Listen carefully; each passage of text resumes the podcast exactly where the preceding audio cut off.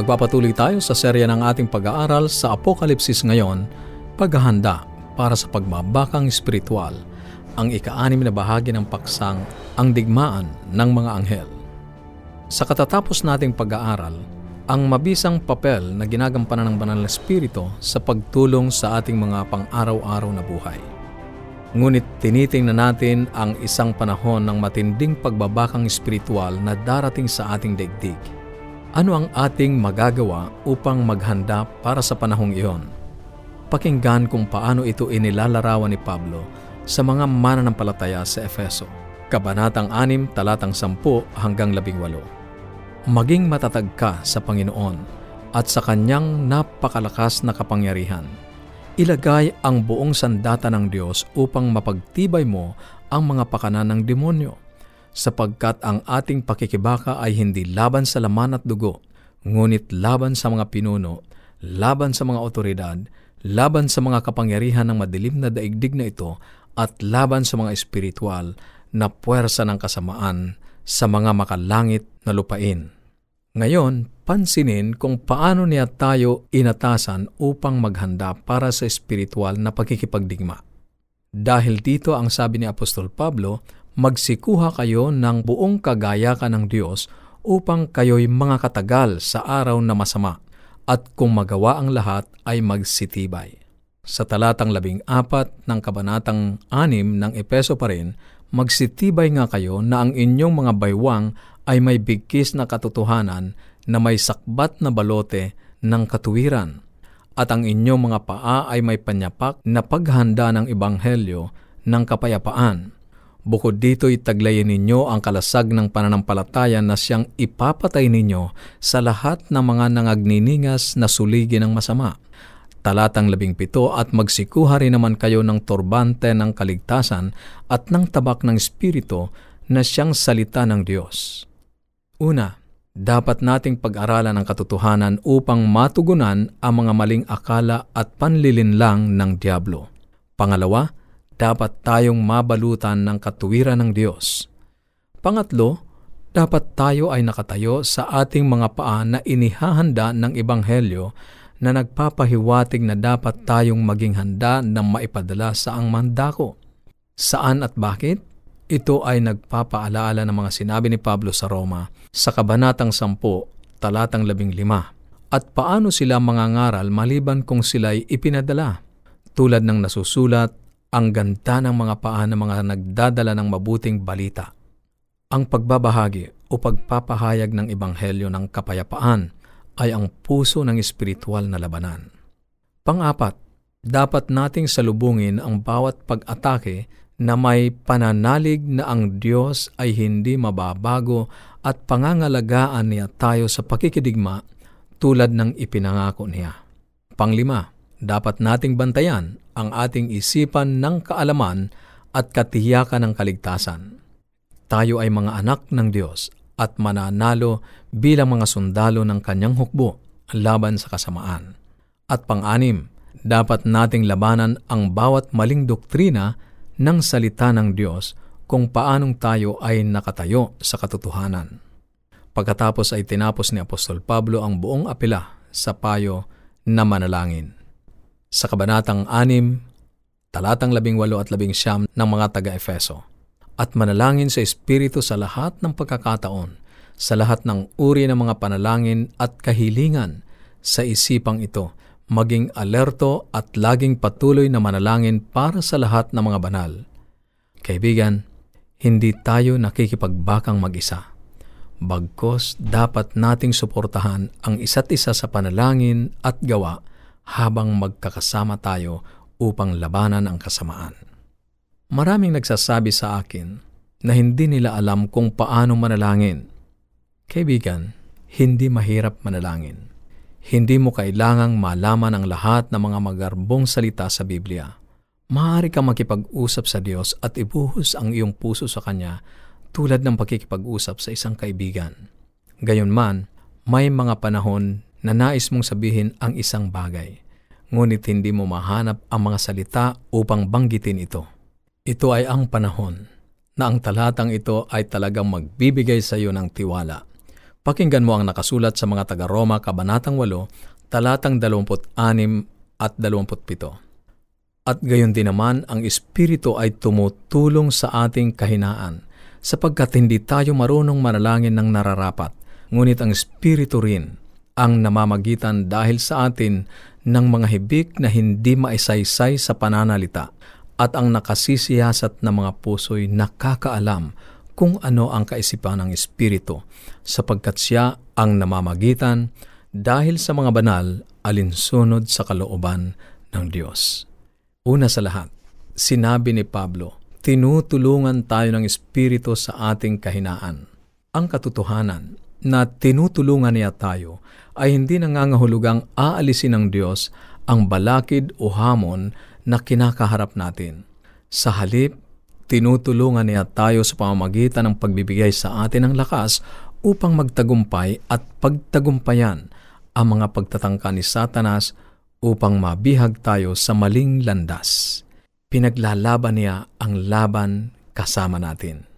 Pangalawa, alam ng Diyos kung ano ang nasa iyong puso at bukod dito, alam ng banal na Espiritu kung ano ang kalooban ng Diyos para sa iyo at kung ano ang pinakamabuti para sa iyo. Ang banal na Espiritu ay sinisiyasat ang ating mga puso upang matuklasan ang ating mga hangarin. Pagkatapos ay hinuhubog ang ating mga hangarin sa kalooban ng Diyos at namamagitan para sa atin na mga pagdaing na ang mga salita ay hindi natin kayang maipahayag. Napakagandang karanasan na malaman ng Espiritu ng Diyos ay naroong namamagitan para sa atin. Kahit ang mga salitang hindi natin kayang sambitin, ay tutulungan tayo ng banal na Espiritu upang ito ay mabigkas at madala sa pandinig ng ating Diyos Ama. Isang araw ay nananalangin si Jesus. At nang matapos na siya, sinabi sa kanya ng isa sa kanyang mga alagad, Panginoon, turuan mo kaming manalangin. At binigyan sila ni Jesus ng panalangin ng Panginoon na isang praktikal na gabay para sa makapangyarihang personal na panalangin sa mga balangkas na ito. Una, Ama namin na nasa langit ka, purihin ang iyong pangalan. Purihin ang Diyos at ituon sa Kanya ang iyong isipan. Isipin kung sino siya at kung ano ang nagawa niya sa kasaysayan at sa iyong buhay. Palagi siyang nandiyan para sa iyo. Siya'y hindi magbabago at maaari kang umasa sa Kanya. Sa Santiago, Kabanatang 1, Talatang 17, ang bawat mabuti at sakdal na kaloob ay mula sa itaas, na bumaba mula sa Ama, na makalangit na ilaw, na hindi nagbabago tulad ng pagbabago ng mga anino. Pangalawa, dumating nawa ang iyong kaharian. Maganap ang iyong kalooban dito sa lupa gaya ng sa langit. Ipagdasal mo na si Jesus ay dumating na kaagad at ang iyong lugar, simbahan at pamilya ay maging handa para sa kaharian ng Diyos. Mayroong aspeto ng labanan sa kasalukuyan habang ang kaharian ng Diyos ay lumalaganap dito sa lupa. Dito rin tayo nakakonekta sa Diyos. Isuko mo sa kalooban ng Diyos at sa Kanyang pangunguna ang iyong buhay bilang isang mamamayan ng Kanyang kaharian. Gawin ang panalangin ni Jesus na iyong sarili. Ama, hindi ang aking kagustuhan, ngunit ang iyong kalooban ang maganap. Pangatlo, bigyan mo kami ng kakainin sa araw-araw. Dito kung saan hinihiling natin sa Diyos na ipagkaloob sa atin ang mga bagay na kailangan tulad ng mga sagot sa ating mga alalahanin, pamamagitan, karunungan at mabuting kalusugan. At maging tiyak, detalye sa mga hakbang kung ano ang hinihiling mo. Pang-apat, Patawarin mo sila sa aming mga kasalanan kung paanong pinatatawad namin ang mga nagkasala laban sa amin. Kaibigan, ang pagpapatawad ay ang hakbang ng pagpapagaling na nagdadala sa atin sa Diyos sa Kanyang katuwiran. Maging tiyak sa pagpapahayag sa Diyos. Sa mga awit, kabanatang 139, talatang 23, Hanapin mo ako, O Diyos, at alamin mo ang aking puso. Subukan mo ako at alamin ang aking nag-aalala na pag-iisip. At sa unang Juan, Kabanatang 1, Talatang Siyam, kung aminin ang ating mga kasalanan, siya ay tapat at makatarungan at patatawarin tayo sa ating mga kasalanan at lilinisin tayo mula sa lahat ng kawalang katarungan. At panglima, huwag mo kaming dalhin sa tukso, ngunit iligtas kami sa kasamaan, sapagkat ang iyong kaharian, ang kapangyarihan, at kalwalatian ay magpakailanman. Kaibigan, hilingin sa Diyos na hadlangan ang anumang mga plano na maaaring hindi na ayon sa kanyang kalooban. Minsan ipinipilit natin ang ating mga sariling makasalanang hangarin na makapasok sa paraan ng Diyos na pinakamabuti sa atin.